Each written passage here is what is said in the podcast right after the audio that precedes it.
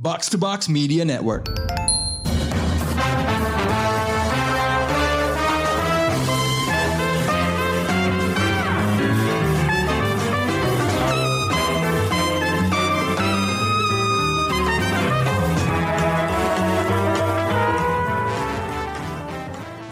Hai pendengar Showbox, di Anglo Review kali ini gue bakal membahas film Marvel Cinematic Universe terakhir di tahun 2023, yaitu The Marvels. The Marvels adalah sequel dari Captain Marvel di 2019, di mana kita bisa melihat kelanjutan kisah Carol Danvers yang diperanin oleh Brie Larson sebagai Captain Marvel. Tapi kalau kalian nggak nonton WandaVision atau Miss Marvel di Disney Plus, mungkin kalian bakal bingung ya, karena kok di The Marvels ini ada tiga perempuan jagoannya gitu. Kalau di komiknya, tiga perempuan ini semuanya pernah menyandang title superhero Marvel. Kekuatan mereka juga mirip-mirip meskipun dapatnya beda-beda. Kalau si Carol nih ceritanya dia dapat kekuatan dari rekayasa genetik teknologi Kree Sementara si Monica Rambeau yang debut di WandaVision mendapat kekuatannya dari nerobos heksnya si Wanda. Nah, sementara si Miss Marvel muda eh, Kamala Khan dapat kekuatan dari gelang jin. Ngegabungin tiga superhero cewek dari tiga generasi yang beda. Is it a good idea? Sebenarnya fun sih. Kalau digarapnya lebih rapi dikit aja, ceritanya bisa kuat banget. Tapi sayangnya produksi film ini kabarnya terkena banyak masalah.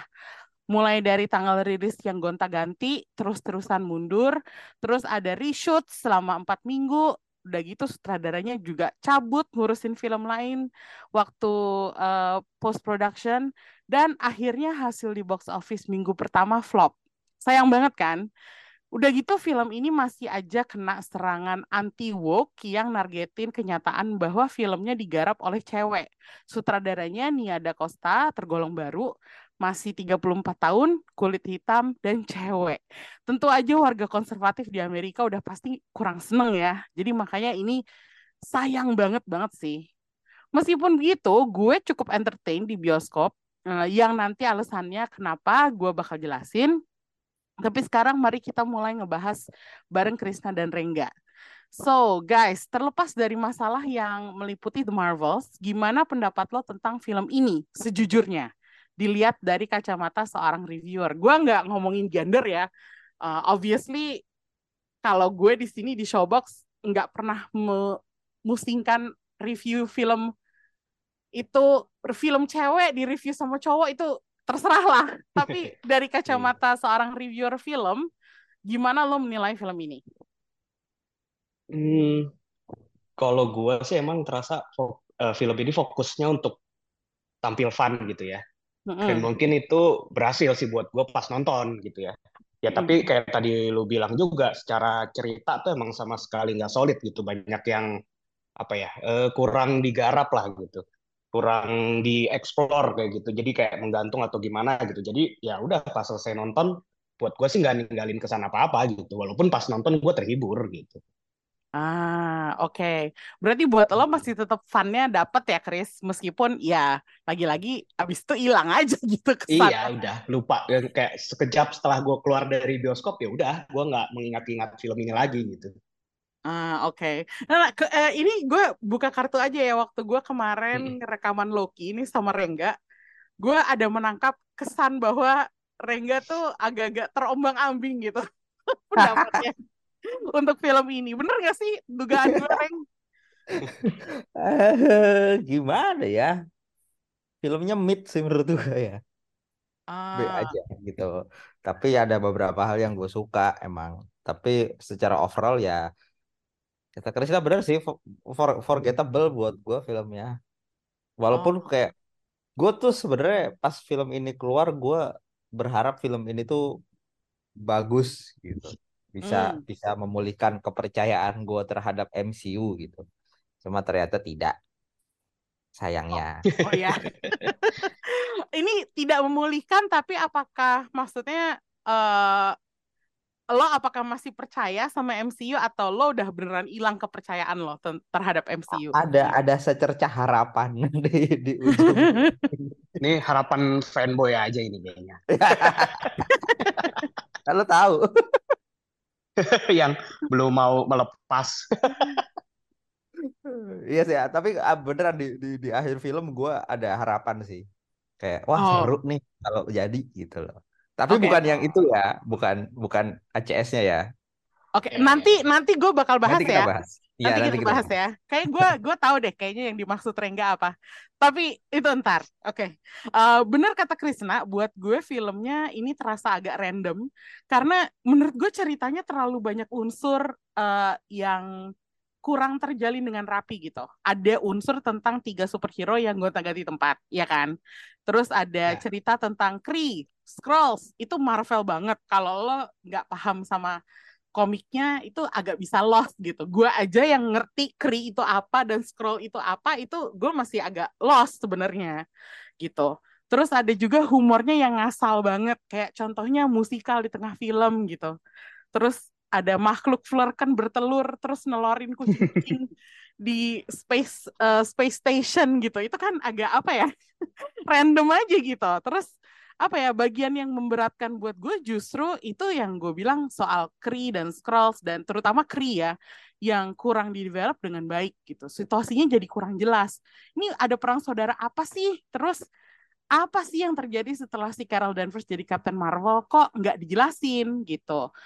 Eh, jadi yang bisa gue lebih apresiasi adalah adegan-adegan ngasal yang tadi yang nunjukin humor tinggi tapi abis itu udah gitu kan kayak kata Krisna tadi Mm-mm. gitu kalau lo gimana? Ya bener, kayak padahal kan harusnya ini konflik antara Kree dan Skrull ini bisa menjadi apa ya?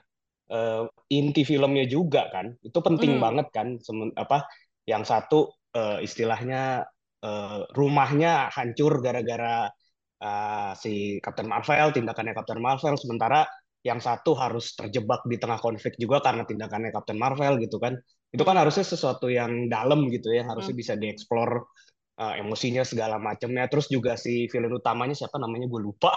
Darben. Eh, ya itu kan sebenarnya tindakan dia juga apa ya atas dasar ini juga kan dalam sebenarnya kan uh, alasannya karena dia dendam rumahnya jadi hancur gitu kan bahkan nggak bisa napas lagi di rumahnya gitu kan Mm-mm. itu kan harusnya bisa di develop lebih baik ya jadi punya emosi yang lebih dalam lah film ini cuman ya kayaknya nggak tahu mungkin fokusnya jadinya ke funnya itu aja jadinya yang ditonjolin gimmick-gimmick komedinya sih Tapi ya itu walaupun memang lucu ya ya bagian-bagian yang lucunya emang lucu ya. Tapi kayak apa ya? Kenapa bagian cerita Kayak- Kree-nya itu kayak seakan-akan dihilangin, dipangkas gitu? Itu gue iya mendapat itu kesan sayang. itu banget sih. Kayak dibuang gitu loh ceritanya. Kayaknya tadinya mereka mau mengarah ke satu titik, tapi ternyata terus dibelokin gitu. Itu ada kesan Iya. kayak gitu gitu. Makanya gue jadi bingung nih sebenarnya what does it want to say sebenarnya gitu. Nih kalau Rengga mungkin bisa lebih uh, memahami apa yang gue maksud dengan unsur Kree itu ya karena lo baca komiknya Ya. kan Reng. Ya, ya, nih, iya bener sih filmnya kayak all over, all over the place gitu loh. Mm-mm. Lu mau nyeritain apa sih sebenarnya? Kayak mau kita mau dibawa serius ke apa pertempuran antara Kree dan Skrull nggak juga gitu. Mm-mm. Mau dibawa ke hubungan eh, apa latar belakang cerita si Carol dan siapa? Monica. Iya, itu juga pokoknya nanggung gitu. Hmm. Jadi kayak ini semuanya serba nanggung sih film ini. Jadinya mungkin bener kayak kata Emi tadi. Ini sebenarnya mau tadinya kayak mau ke B nih, terus tiba-tiba kayak kita, kita belokin aja ke C deh gitu. Intervensi kayak- dah. Ya udah setengah jalan lagi nih gitu loh. Eh, jadi kentang menurut gitu. lo ada intervensi ya? kayak gitu. Menurut gue iya sih. Mungkin mungkin tadinya mau dibawa kayak "Eh, kita bawa serius tuh ke arah sini antara antara soalnya keti- kelihatan banget sih si Darben itu benar aduh underdeveloped banget sih tipikal tipikal villain Marvel yang nggak ada bekasnya sama sekali gitu loh. Iya itu dia. Padahal Padahal- potensinya gede loh itu. Betul, Itu- padahal potensinya gede. Itu aktrisnya yang main istrinya Loki bukan? In real life. Oh iya, Oh iya Iya, iya. Oh, kalau nggak salah itu Zawe Oh, iya, Ashton iya. itu adalah istrinya si Tom Hiddleston gitu. Tom Hiddleston. Oh. Maksudnya Cantik. dia udah dapat kalau nggak salah dia aktris teater ya. Jadi Hmm. maksudnya kualitasnya di atas rata-rata lah. Bagus pasti. Hmm. Iya iya iya. Tapi perannya itu kayak nggak jelas banget si Darben ini. Kayak nggak nggak ada nggak ada kedalamannya sama sekali gitu. Jadi Mentah satu ya. dimensi. Mm-mm, Heeh. satu dimensi banget. Sayang Padahal banget. alasan dia itu kan buat menyelamatkan bangsanya kan, menyelamatkan planetnya itu kan padahal modal yang gede banget buat ngasih kedalaman ke villain kan. Iya. Iya. Dan Harusnya bisa banget itu dibahas gitu. Tapi ujung-ujungnya malah Mm-mm. dibunuh tanda kutip dibunuh sama Carol gitu kayak "Ah, Carolnya jadi villain di sini dong. Padahal sebenarnya kalau dilihat motivasi dia itu kalau digali itu rada-rada mirip sama Thanos gitu. Thanos juga Nah. sebenarnya dia pengen nyelamatin jagat raya kan dengan membuang bagian-bagian yang nggak perlu intinya gitu Iya. kan. Iya iya Tapi- iya iya. Tapi di sini tuh kayak ya akhirnya dia cuman si Darben ini akhirnya terlihat sebagai apa ya penguasa yang tiran aja udah titik Mm-mm. gitu. Jadi Kayak jadi apa ya kalau dibunuh doang sah-sah gitu aja ya. gitu. Iya. Iya gitu. Sa- sayang Agak sih. aneh sih. Aneh banget emang. Ya walaupun sisi positifnya sebenarnya gue suka chemistry trio itu ya, trio Marvel sini ya. Chemistry-nya Iya, lumayan iya. dapet sih. Hmm, si Heeh. Carol, Trio. Monica sama Kamala ya. Iya betul. Kayaknya tadinya kayak yang gue bilang tadi mungkin kayak dibawa sedikit serius terus tiba-tiba kayak eh, belok kita main yang fun-fun yang aman-aman aja aman aja deh gitu loh. Jadi lebih Hmm. banyak fokus ke mereka bertiga kan hubungannya gimana gimana gitu. Ya nggak salah sih sebenarnya itu juga cukup menghibur tapi jadinya ceritanya nggak fokus sih. Mau dibawa ke mana? Nah, itu sih. Meskipun ya, meskipun hal yang sama terjadi di Justice League-nya Joss Whedon, kalau menurut gue, dengan apa ya, mengganti cerita serius dengan humor yang apa ya, berlebihan gitu, ini hasilnya jauh lebih bagus sih daripada Justice League. Masih tetap harus di, di- Ya. dibilang gitu ya. Maksudnya gue melihat aja paralel situasinya sama gitu, tapi eh, hasilnya di sini lebih sedikit lebih bagus lah intinya gitu gitu. Em, yang yang sekarang gue pengen bahas itu kan yang tadi kita udah omongin ya, ada tiga karakter utama The Marvels, Em, ada Monica, ada Carol, ada Kamala. Kalau ngelihat tiga orang ini, mana yang menurut lo paling membawa filmnya? Apakah semuanya seimbang atau ada satu Hmm. orang yang paling efektif di layar? Kamala lah. Kalau. Kamala. Tapi kalau buat gue sih setuju sama si Rengga tadi. Satu hal Mm-mm. positif dari film ini nih menurut gue emang gue suka chemistry mereka bertiga sih. Walaupun gue sempat di awal tuh agak khawatir sama si Kamala dan Carol gitu ya. Karena tadinya gue mikir si Carol kan rada belagu gitu kan. Terus si Kamala yang ya teenager lah yang masih bawel gitu-gitu. Gue pikir bakal jadi nyebelin nih ininya apa eh, eh, hubungannya gitu tapi ternyata cukup Hmm. cair jadi gue suka sih dan akhirnya ya menurut gue karena chemistry ketiganya udah oke jadi gue bisa bilang porsi di antara mereka bertiga tuh bisa dibagi dengan pas sih termasuk ke si Monica juga menurut gue Oh, oke. Tapi lo eh, merasa ada satu yang lebih berperan gitu, Chris, atau enggak? Atau semuanya rata? Hmm, rata sih menurut gue cukup rata jadi ya sesuai dengan judulnya lah The Marvels menurut gue sih ya pas sih seimbang maksudnya tiga tiga tiganya punya peran yang porsi yang sama yang pas gitu masing-masing termasuk si Monica juga ya sesuai sama ini ya judulnya lah The Marvels Oke. Kalau Rengga sepertinya agak beda. Hmm, nggak beda-beda amat sih sebenarnya ya. Porsinya sebenarnya rata ya. Cuma gue ngeliat emang si Kamala eh, sedikit lebih menonjol dibandingkan yang lain sih. Dibandingkan dua Marvels yang lain. Kamala kan? Ya, iya, Kamala kan. Gitu. Si si nggak tahu ya, entah kenapa si eh, Brie Larson tuh actingnya sedikit stoik di sini. Mukanya gitu-gitu aja gitu.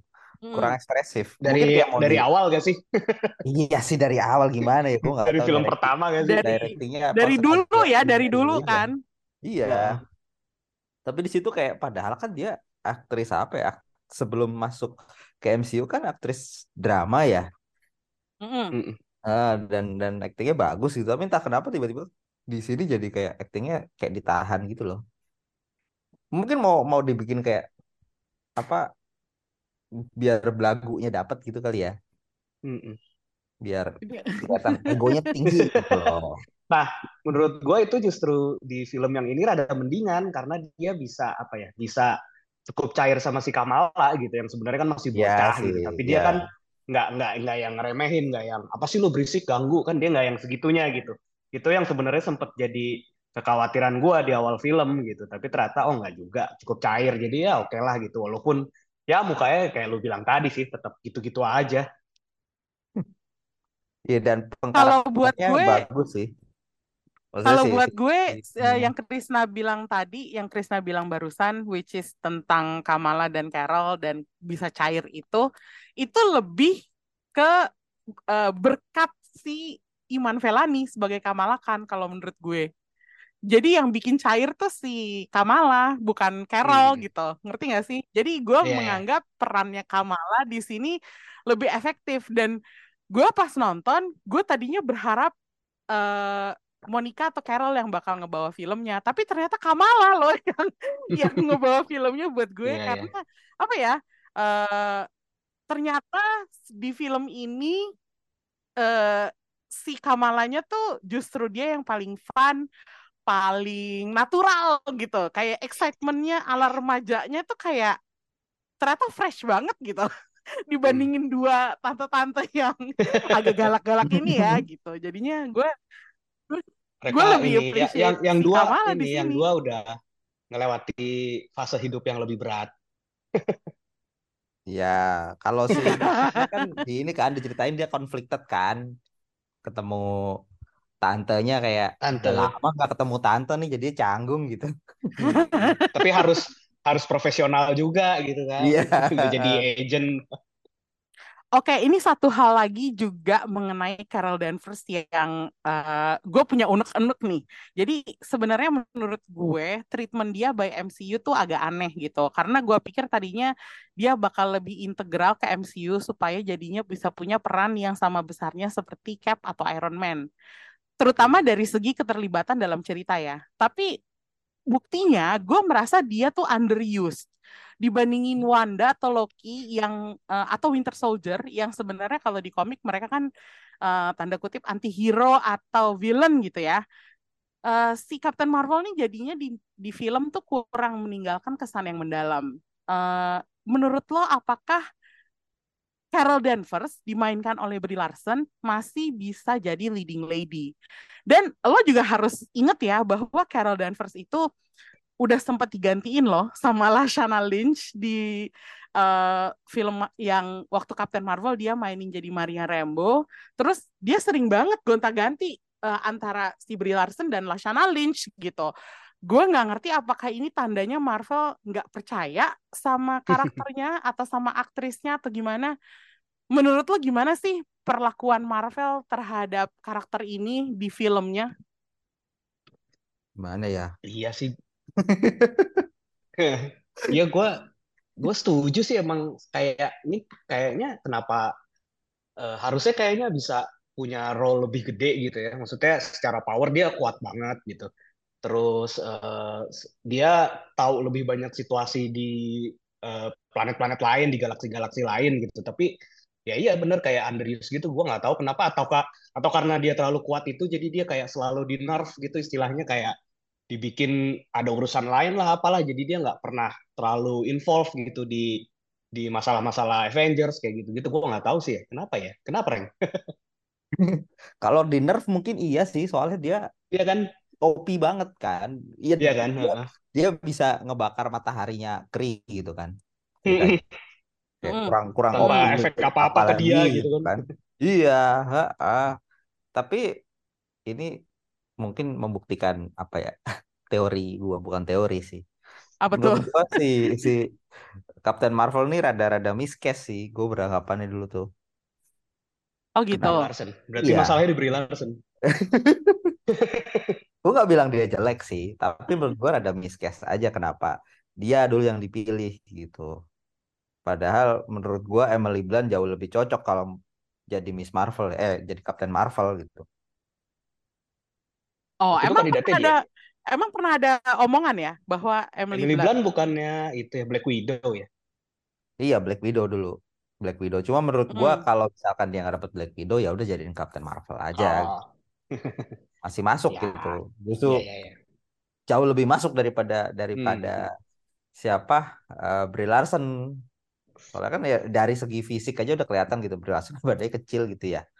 Ya walaupun bisa hmm. dibikin buff gitu tapi menurut gua iya aduh sayang gitu loh. Ini mungkin ini salah satu miss case-nya ma MCU sih sejauh ini. Kan biasanya oh. castingnya selalu on point ya, tapi ini kayak ah sayang nih gitu. Ada yang kayak ada yang lebih cocok gitu.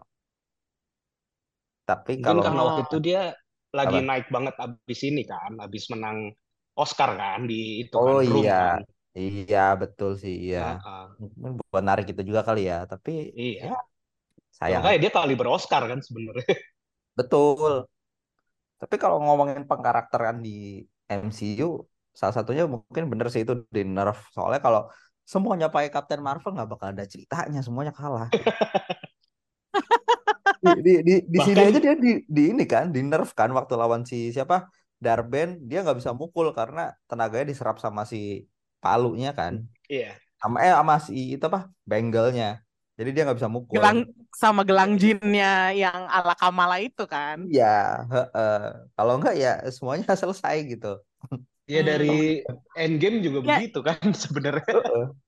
Betul, gue baru mau ngomong bahwa lah kenapa nggak dibantuin sama Captain Marvel dari awal aja ya terus gue baru ingat ya kalau dia yang nyelesain masalahnya kita nggak perlu dua film sih buat nyelesain iya orang dia bisa Thanos sendirian gitu iya gitu sekali ketemu Captain Marvel kepalanya Thanos putus gitu kan yeah. jadi udah nggak ada cerita lagi habis itu gitu iya sih gue gue merasa ada unsur itunya juga gitu um, cuman ya sayang aja nggak sih maksudnya kalau di komik kan kayaknya dia bukan karakter yang kacangan ya, cuman di sini tuh jadinya kayak dia cuman pemeran pembantu gitu, supporting role aja di mana-mana jadinya.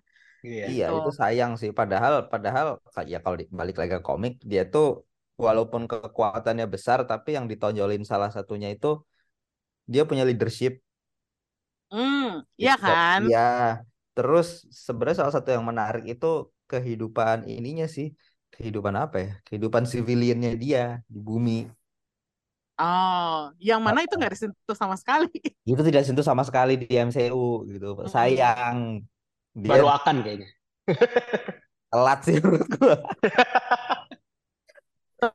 telat, itu udah telat sih. Gue agak kaget juga bahwa dia terus akhirnya dia pindah ke Louisiana. Iya.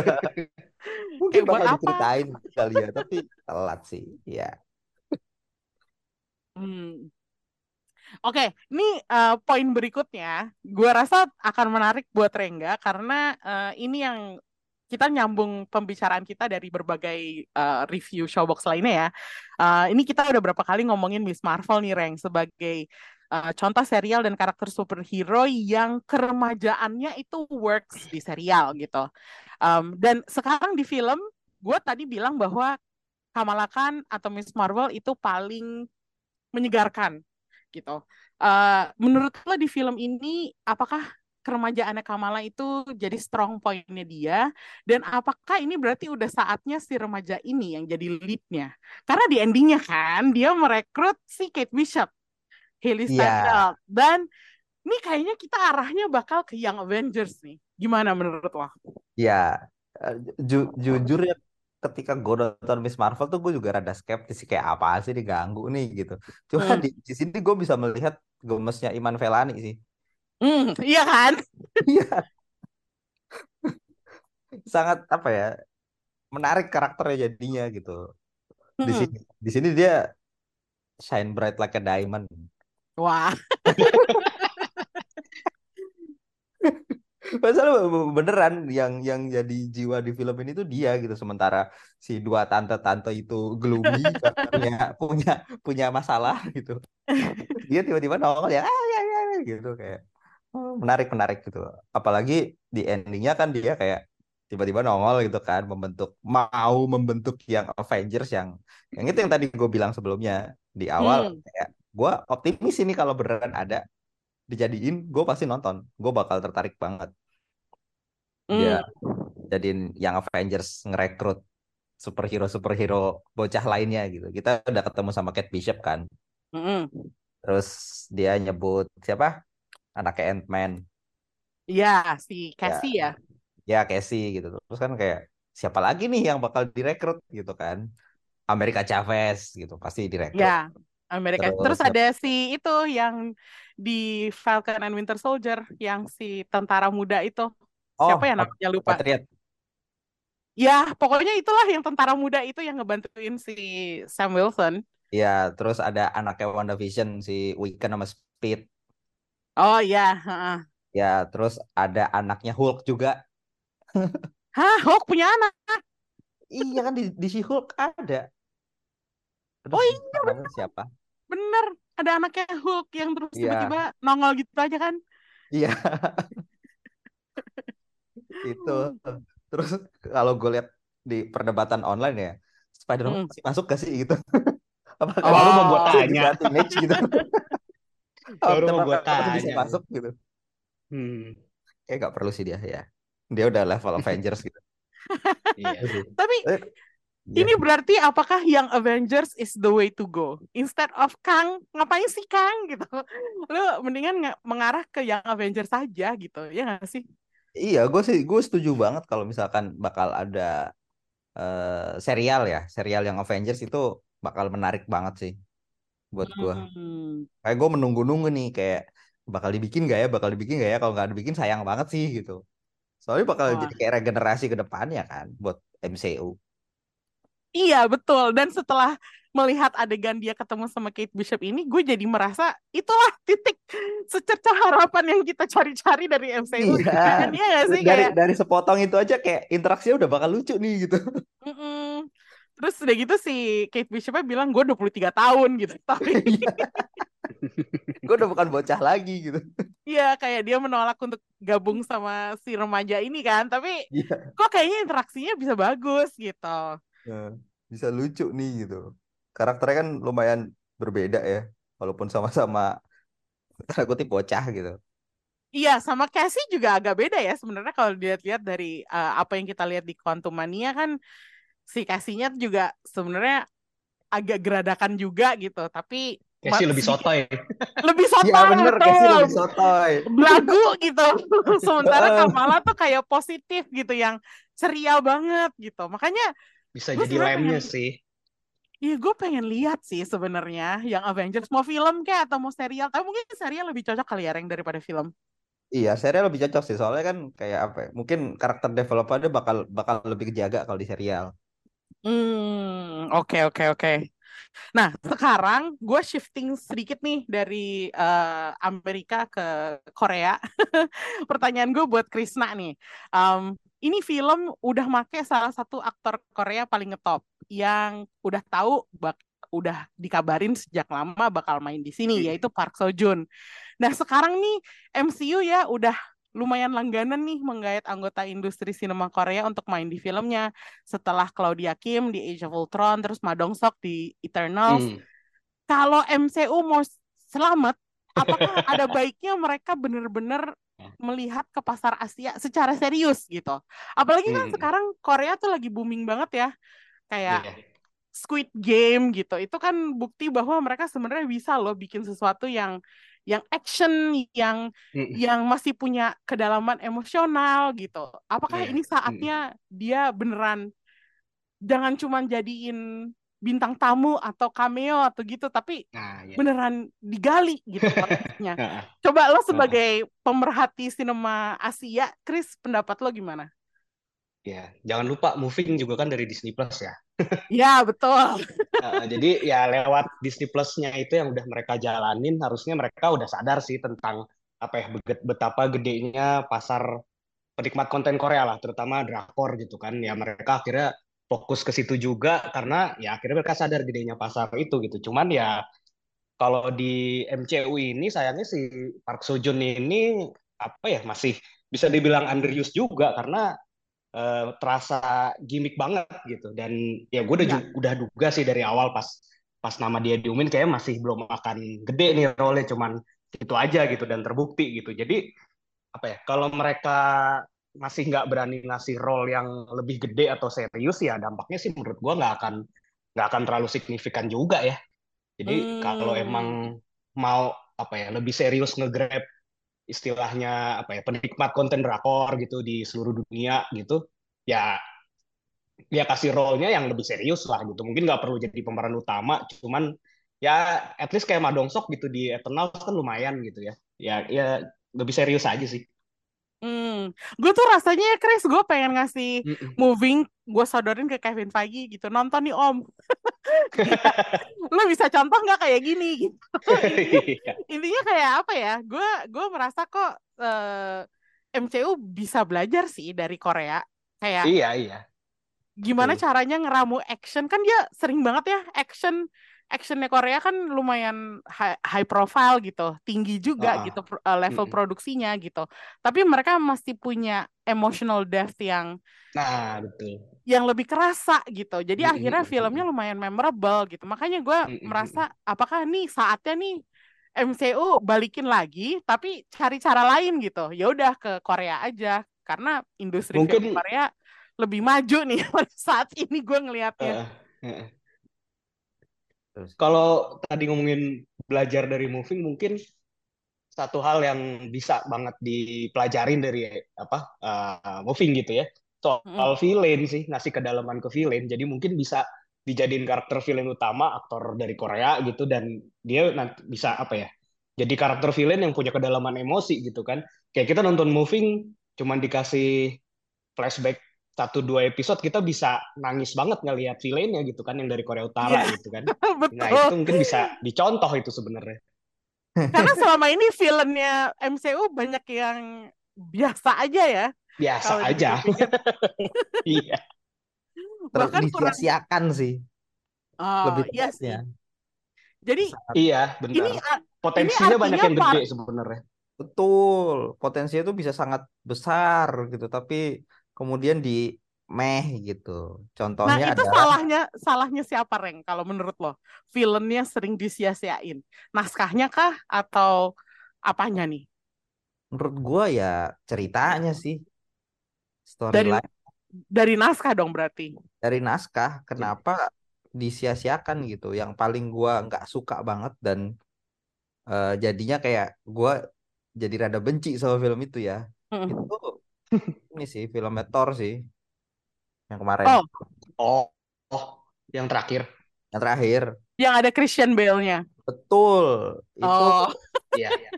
Iya, gue iya, suka iya. banget komiknya si itu, si siapa namanya? Udah udah keren. Keren banget si siapa sih namanya Groot ya? Bukan Groot. Groot. Groot sih. Bukan. gue gue gue nggak tahu cara baca gimana lupa.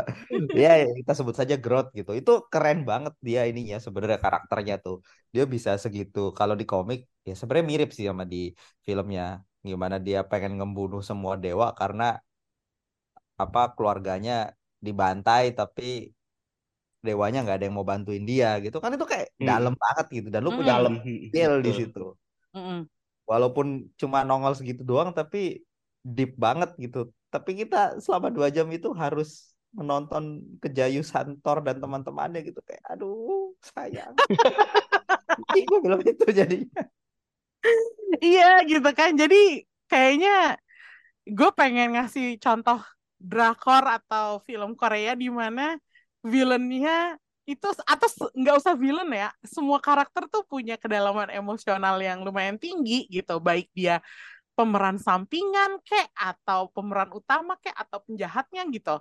Karena itu yang gue temuin uh, di drakor yaitu moving gitu kan. Itu jadi kita sekarang udah punya bandinganan nih. Uh, karena moving juga kan membahas tanda kutip superhero gitu ya. Yeah. manusia berkekuatan super gitu. Makanya wah kayaknya sayang banget gitu Park Seo Joon di sini ya underused juga gitu. Gimik banget. Dan by the way Krisna gue kesel banget loh sama Dong Sok akhirnya karakternya dimatiin di Eternals. Itu gue kayak gue gak terima iya. sebenarnya. Kenapa harus dia? Pas nonton itu ya. Kenapa harus dia? Sama gue juga sayang. Sebel aja gitu. Ini ternyata kalau dibongkar-bongkar nih kekesalan kita terhadap MCU udah lumayan numpuk nih. ya. Tapi emang itu sih bener sih. moving tuh kayaknya harus ditonton sama ini sih semua level apa ya eksekutif sampai krunya MCU sih biar mereka tahu cara bikin superhero dengan hati itu gimana ya gitu. Nah, itu dia. Tuh berarti kita udah biar ini biar bisa tetap relevan lah sama perkembangan kan. Betul. kalau gini-gini terus lo udah nggak works gitu. Ya, formula itu udah, udah ketebak banget. Marvel uh, tuh uh. MCU sekarang gitu kayak gue udah bisa plotting nih awal awalnya begini ntar ke sini gitu iya bener dan itu apa gitu harus ke mana uh. ntar habis itu konflik habis konflik gitu kayak ya elah pembabakannya tuh udah keras banget gitu jadi bosan dan itu terjadi di sini ya iya di film ini tuh berasa banget gitu kayak ya elah ntar hmm. pasti ke sini ah terus begini begini begini kayak kaget tebak lu gitu jadi nggak ada yang nggak ada yang surprise lagi betul yeah. betul meskipun uh, di akhir film ini ya kalau kita ngomongin ACS-nya uh, itu semacam ada tanda-tanda lain bahwa akan terjadi integrasi ke X-Men. Ya nggak sih? Atau yeah. itu harapan gue doang? Atau gimana nih menurut lo situasinya? Karena gue jelasin dulu, Monica Rambo itu nggak balik, dia terdampar di dimensi lain. Uh, dimensi yang sama dengan X-Men sepertinya ada Beast, Hank McCoy, dan Binary. Um, apakah ini artinya kita mulai mengarah ke integrasi X-Men atau si MCU ini lagi mau pindah pindah dimensi sekalian gitu. Dan si binary-nya Monica ini ya si siapa? Maria ya. Maria Rambo. Eh, yang namanya sebenarnya Carol Danvers. oh, ya. Yeah. Di situ ya. Oh iya, ding dia jadi binary ya, benar-benar. Mm -hmm. Iya, ada ya? Ada duplikat Carol Danvers yang uh, alias superhero-nya adalah binary gitu. Tapi dia nggak tahu sih gue ceritanya dia bareng X-Men apa enggak kalau di komiknya. Tapi di sini kan dia tampil bareng si Beast gitu. Jadi mm. Apakah ini X-Men saatnya tampil gitu? Gue jadi agak bingung ngebacanya gimana gitu. Jadi gue berharap uh, lu bisa punya jawabannya buat gue gitu. ya ya sejujurnya mah itu kan sebenarnya tinggal tunggu waktu ya. Cuman memang mungkin formula yang terbaiknya buat mengintegrasikan itu emang belum ketemu sih gua rasa. Dan hmm. kalau gua pun sebagai penonton sebenarnya masih kalau sekarang ya masih skeptis sih karena gua masih khawatir ya asal diintegrasiin aja gitu kepentingannya uh, bisnis doang gitu kan kayak wah jadi kesannya kan uh, spektakuler banget gitu. Tapi ya so, solid gak cara mengintegrasikannya itu gitu. Tapi emang tinggal lu tunggu waktu kan sebenarnya. Toh ininya hmm. uh, eh, IP-nya udah dimilikin juga gitu. Iya, jadi takut nggak sih kalau ya udah nih sekarang nggak ada Kang caranya kita bikin heboh ya udah kita masukin X-Men iya ya, jadinya itu, gitu itu buat ngejaga desperate hype. move gitu jadinya kalau lo membaca situasi ini gimana Rey? Iya, itu buat ngejaga hype aja. Udah kita masukin X-Men aja lah, udah gitu. Ah. Filmnya Jadi, tahu kapan gitu. Tapi kita masukin dulu aja gitu ya. Iya, uh, Iya. Biar hmm. rame aja dulu gitu. Tapi juga hype-nya juga nggak terlalu gimana-gimana banget kan kemarin. Kalau ngeliat Iya nggak, kayak nggak ada, ya. nggak ada conversation-nya. iya, gue udah ke spoiler lagi waktu itu gue buka Twitter kayak gue gue ya. Hashtagnya oh, tiba-tiba udah... langsung nongol klip itu kayak ah, anjing juga nih. Ada yang ngupload. Udah Tapi gitu. Gua ah, kenapa Chris? Maksudnya gue gua nggak ke spoiler, gue pas nonton beneran baru lihat gitu ya. Hmm. Tapi gue juga nggak ngerasain apa-apa sih, kayak oh oke, okay. kayak gitu sama aja. Sama sih, sama sih. Gue juga, gue malah yang gue kepikiran adalah Lashana Lynch muncul lagi. Itu, uh, ini apa ya? Kalau kalau gue mentinginnya adalah kenapa Lashana Lynch masih tetap muncul dengan identitas Carol Danvers di What If uh, What If atau Spider-Man ya? Gue lupa. Pokoknya yang dia jadi Captain Marvel kan? Terus mm -mm. Uh, ini dia sama Brie Larson tuh sering banget ditukar-tukar gitu loh intinya. Jadi gue nggak nggak tahu nih harus harus menanggapinya tuh gimana. Kayak backup plan nih Nah, itu apakah apakah backup plan atau sebenarnya si Marvel tiba-tiba nyadar, wah Lashana Lynch lebih cocok nih ternyata daripada Brie Larson. Kayak yang tadi kita bilang itu ternyata miscasting. Jadi mereka pengen ada aktris baru. Ya udah nih kebetulan kita punya Lashana Lynch. Ya udah di ditampilin lagi aja. Gue jujur gue kaget ngelihat Lashana Lynch karena gue gue pikir tadinya dia bakal apa ya nggak perannya nggak bakal sampai segitunya cameo cameo doang oke okay lah gitu tapi ternyata sekarang di sini dia dikasih identitas Carol Danvers lagi meskipun versi lain ya gue jadinya nah. Gue jadinya kayak agak merasa aneh. Jadi apa? Si Kevin Feige nggak percaya sama Brie Larson gitu? Gimana sih? Kayaknya bisa jadi gitu sih. Kayak kayak ntar uh, Carol Danvers yang kita tahu dimatiin habis itu diganti sama dia deh. Emangnya dia bisa mati reng sekuat itu? Ya ntar di nerf lah. Pasti ada aja caranya mah. Oh. Jadi udah punya penggantinya gitu ya? Ya uh, jadi kan mungkin nanti di Secret Wars kali ya. Bakal dimatiin si mungkin. Ini nggak tahu sih gue ya si Carol Brie Larson Carol Brie Larson uh, iya jadinya uh, penukaran identitas ini lebih mengganggu gue, lebih mengusik gue daripada kemunculan bis gitu. Yang mm -mm. Pada saat ini benar kata Krisna tadi ya IP-nya udah jadi punya mereka juga, toh ngapain lu pusingin gitu? Ya wajar-wajar aja kalau dia nongol gitu ya, ya nggak sih? Betul. Tapi jadi kayak ini korelasinya ke mana ya? Sementara kita tahu Deadpool bakal ada Wolverine, apakah ini nyambung gitu? Jadi nah, itu dia. Juga sih. Itu juga sih apa soal kontinuitas yang dulu itu jadi kekuatan MCU tuh gue agak malah agak lost sekarang menurut gue kontinuitas antar cerita antar film antar seriesnya tuh jadi agak berantakan belakangan ya. Iya. Nah, harus, harusnya lo nonton Loki deh, Chris. iya, gue belum nonton Loki. soalnya soalnya multiverse sudah dijagain Loki sekarang. Wah, iya gue udah ke spoiler sih soal itu. jadi multiverse sekarang udah udah fix nih ada penjaganya gitu. Jadi hmm. ya bener juga sih kata Krisna kontinuitasnya tuh mau yang mana gitu. Apakah kita sekarang harus mulai namain universe-nya lagi? Nih kemarin di Loki finale season 2 disebut 616 universe-nya MCU padahal 616 setahu gue itu universe-nya komik gitu.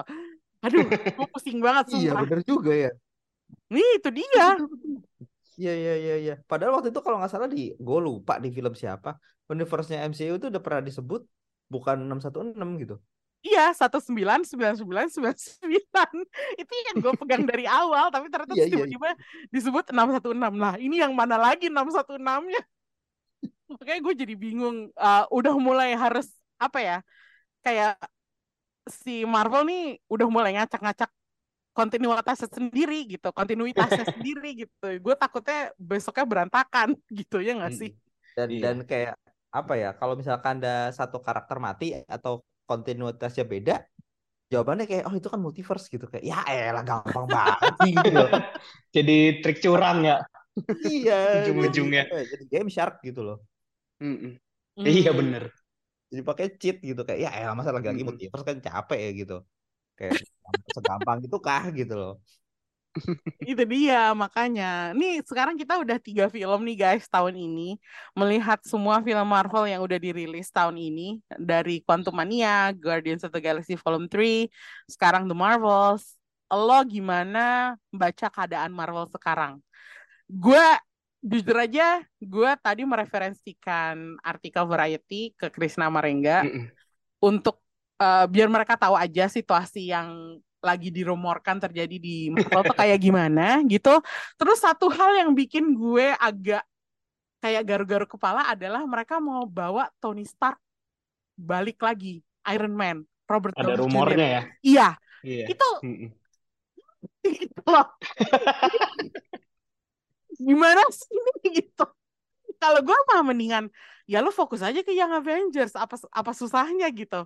Tapi iya. kayaknya mereka masih tetap kekeh pakai cara lama gitu untuk menghidupkan kembali franchise mereka ini. Nih what do you think about this? Gitu. Hmm. ini kayaknya kalau gue sih ngelihat nih agak apa ya terdampak dari mereka ngepush ini juga sih serial di Disney Plus gitu ya dan itu belum apa ya belum terlalu berhasil. Ini apa gue dari kacamata penonton secara umum aja lah ya.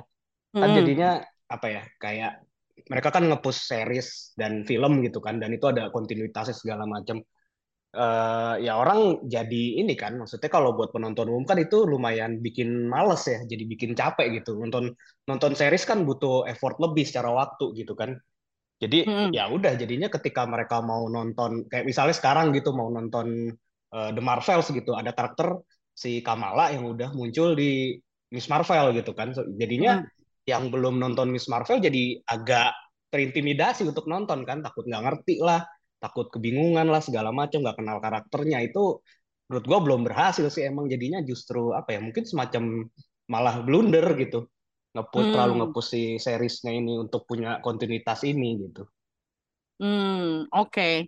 Berarti lo menyalahkan uh, konten-konten OTT yang sebenarnya terlalu maksa gitu ya, Chris? Iya, iya. Sebenarnya gue gue setuju sih uh, sama lo, tapi gue juga mempertanyakan kebijakan itu yang tadi gue bilang itu kayak mereka mau balikin karakter yang tadinya udah dikasih kematian yang terhormat gitu. Terus iya. Kenapa harus ada rumor kayak gitu gitu? Segitu desperate-nya kah mereka gitu? Kok ini beda sama yang gue tahu tentang MCU sebelumnya iya. di masa uh, menuju Avengers Endgame gitu. Itu kan mereka tertata rapi banget ya. Baru setelah itu mereka amburadul gitu. Jadi gue ya gue mempertanyakan aja sih kenapa itu kayak gitu gitu lumayan mengkhianati air mata gue dulu itu kalau kejadian nah iya kan Wah, gue udah air nangis, untuk nangis. Iron Man. Oh, oh. Terus balik lagi lah, ngapain dulu gue mewek? iya, gue protes sih meskipun gue suka ya sama Iron Man dan Tony iya, Stark iya. uh, dan Robert Downey Jr. Gue tetap nggak setuju sih kalau itu yang langkah yang diambil gitu. Kalau hmm. menurut lo gimana, Reng? gue rasa M apa ya MCU kayak ini sih mereka mau ngambil shortcut aja sih dengan cara desperate ya iya desperate banget kayak kita butuh mesiah nih gitu. Tambah lagi dari DJ kagak bakal berhasil juga gue yakin gitu. Salah satu ya salah satu alasannya tadi Krisna udah bilang gitu kan terlalu banyak konten orang bosen. Dan itu juga yang bikin kayak apa ya plan mereka tuh terlalu panjang dan udah dibocorin kayak dua dua tiga tahun yang lalu ya. Mm -hmm. Panjang banget Secret Wars Kang Dynasty bla bla bla bla bla kayak gitu kayak menurut gue ya dipirit aja dulu gitu iya per hmm. tahun aja gitu ya per tahun aja lu bocorin kayak oke okay, ini project lima tahun ke depan nih kayak ini ya lu keluarin tiap tahun kayak di Comic Con atau di mana di apa Disney Expo ya eh, di hmm. 23 ya di 23 justru ngejaga hype terus-terusan gitu. Ini kayak semua pos jembreng, wah, habis itu meh. Jadinya yeah. malah malah orang bosan gitu, capek dan, yeah. jadinya kalau ada yang mau diubah jalan ceritanya atau arahnya juga jadinya udah kadung malu kan udah diumumin. Iya bener. Kayak sekarang yang jadi kita kan nggak tahu ya ke depannya kayak gimana. Contohnya sekarang kemarin si kasusnya Jonathan Majors, jadi kan berantakan semua tidak yeah. sesuai plan gitu. Itu masih menjadi bahan omongan ya yang kasus Jonathan Majors itu karena tadi uh, lo sempat bilang bahwa penulis Kang Dynasty dipecat ya atau berhenti atau gimana gitu. Kabarnya sih gue nggak tahu dipecat tapi ininya kayak uh, apa namanya masanya dia dengan MCU sudah berakhir gitu kan. Ya itu hmm. bahasa halusnya kan begitu ya. Ah. ya itu dia kan maksudnya udah gitu ada eksekutif nya juga dipecat kan kalau nggak salah si Victoria Alonso udah nggak oh, kerja iya. lagi di Marvel karena dia dianggap eh, nggak uh, nggak mengerjakan tugasnya dengan baik di visual effect yang waktu Quantum Mania terlihat jelek gitu. yang juga ya, dikritik oleh kita banyak, di review kita ya. Eh, banyak juga yang bilang dia jadi kambing hitam kan sebenarnya. Iya, ya, tapi itu tadi yang gue baca di artikel yang lo kasih tuh. Ya, tapi itu kan berarti internalnya mereka udah nggak solid lagi kan? Kan ya. tadinya kita udah tahu kan nama-nama nama-nama ini tuh yang bercokol gitu. Atau emang saatnya udah harusnya regenerasi di dalamnya Marvel juga menurut lo? Mungkin harusnya udah regenerasi sih. Mungkin headnya mungkin tetap tapi orang-orang dalamnya butuh butuh apa ya? Butuh perspektif baru sih gue rasa di MCU hmm. ini. Soalnya formulanya udah apa udah terlalu kebaca gitu. Hmm. Iya karena studio sebelah aja udah nge-hire James Gunn ya. Ya udah. itu udah udah kurang baru apa gitu kan James Gunn nih udah kayak ya. fresh gitu loh yang lama-lama. Ekstrim loh tindakan tetangganya itu. Iya mereka berani loh. Ngekat Mungkin itu sedikit lagi. Gitu. Mereka harus nonton moving gitu. Hmm, betul betul betul betul. Jadi itu lah ya kalau misalnya mau selamat gitu MCU emang harus terjadi sebuah revolusi tapi jangan jangan balik ke cara lama lah maksudnya. Jangan menggagalkan kematian Tony Stark yang udah bagus banget gitu. Iya. Sampai bikin orang nangis apa segala macam gue rasa kan orang juga pasti kesel lah ya. Maksudnya banyak fans Iron Man juga merasa ya ngapain sih lu balikin lagi? Gitu. Iya bahkan fansnya pun nggak gitu. akan suka gue rasa. Iya itu dia Oke okay lah guys, itu tadi uh, agak kurang enak sebenarnya membahas kondisi MCU sekarang, tapi ya gimana pun juga kita harus mengakui bahwa ini kita kurvanya lagi turun nih untuk MCU. Kita belum nemuin apa ya, that spark yang bikin film-film dia dulu-dulu uh, sejak apa ya, mulai di Iron Man itu terlihat terus terbukti di The Avengers itu lagi nggak ada nih sekarang. Tapi ya udahlah, hmm. kita berharap aja yang terbaik buat masa depannya MCU. Kalau perlu nonton moving, beneran deh serius. Oke, okay, kita kasih rating aja uh, eh, 1 sampai lima bintang. Um, The Marvels bakal lokasi berapa? Tiga lah gue. Tiga, cuman tiga. Oke, okay, tiga iya. sih. Rengga kasih berapa? Gua tiga sih, sama. Tiga ya? Oke, gue juga tiga deh. ya, emang filmnya berarti ya. biasa aja ya. Biasa aja. Mid. Apa? Mid. Benar kata Rengga tadi. Oke, itulah dia bahasan kita tentang The Marvels. Gue tetap rekomendasiin kalian buat nonton film ini hanya untuk menghapus kenangan yang kurang baik terhadap Quantumania. Terus kalau lo punya anabul kucing di rumah, film ini wajib ditonton banget nih kita semua di sini. Uh, orang tua Anabul ya di sini peran kucing di sini sebagai makhluk Flurken itu luar biasa nggak ada tandingannya Steam Stealer banget.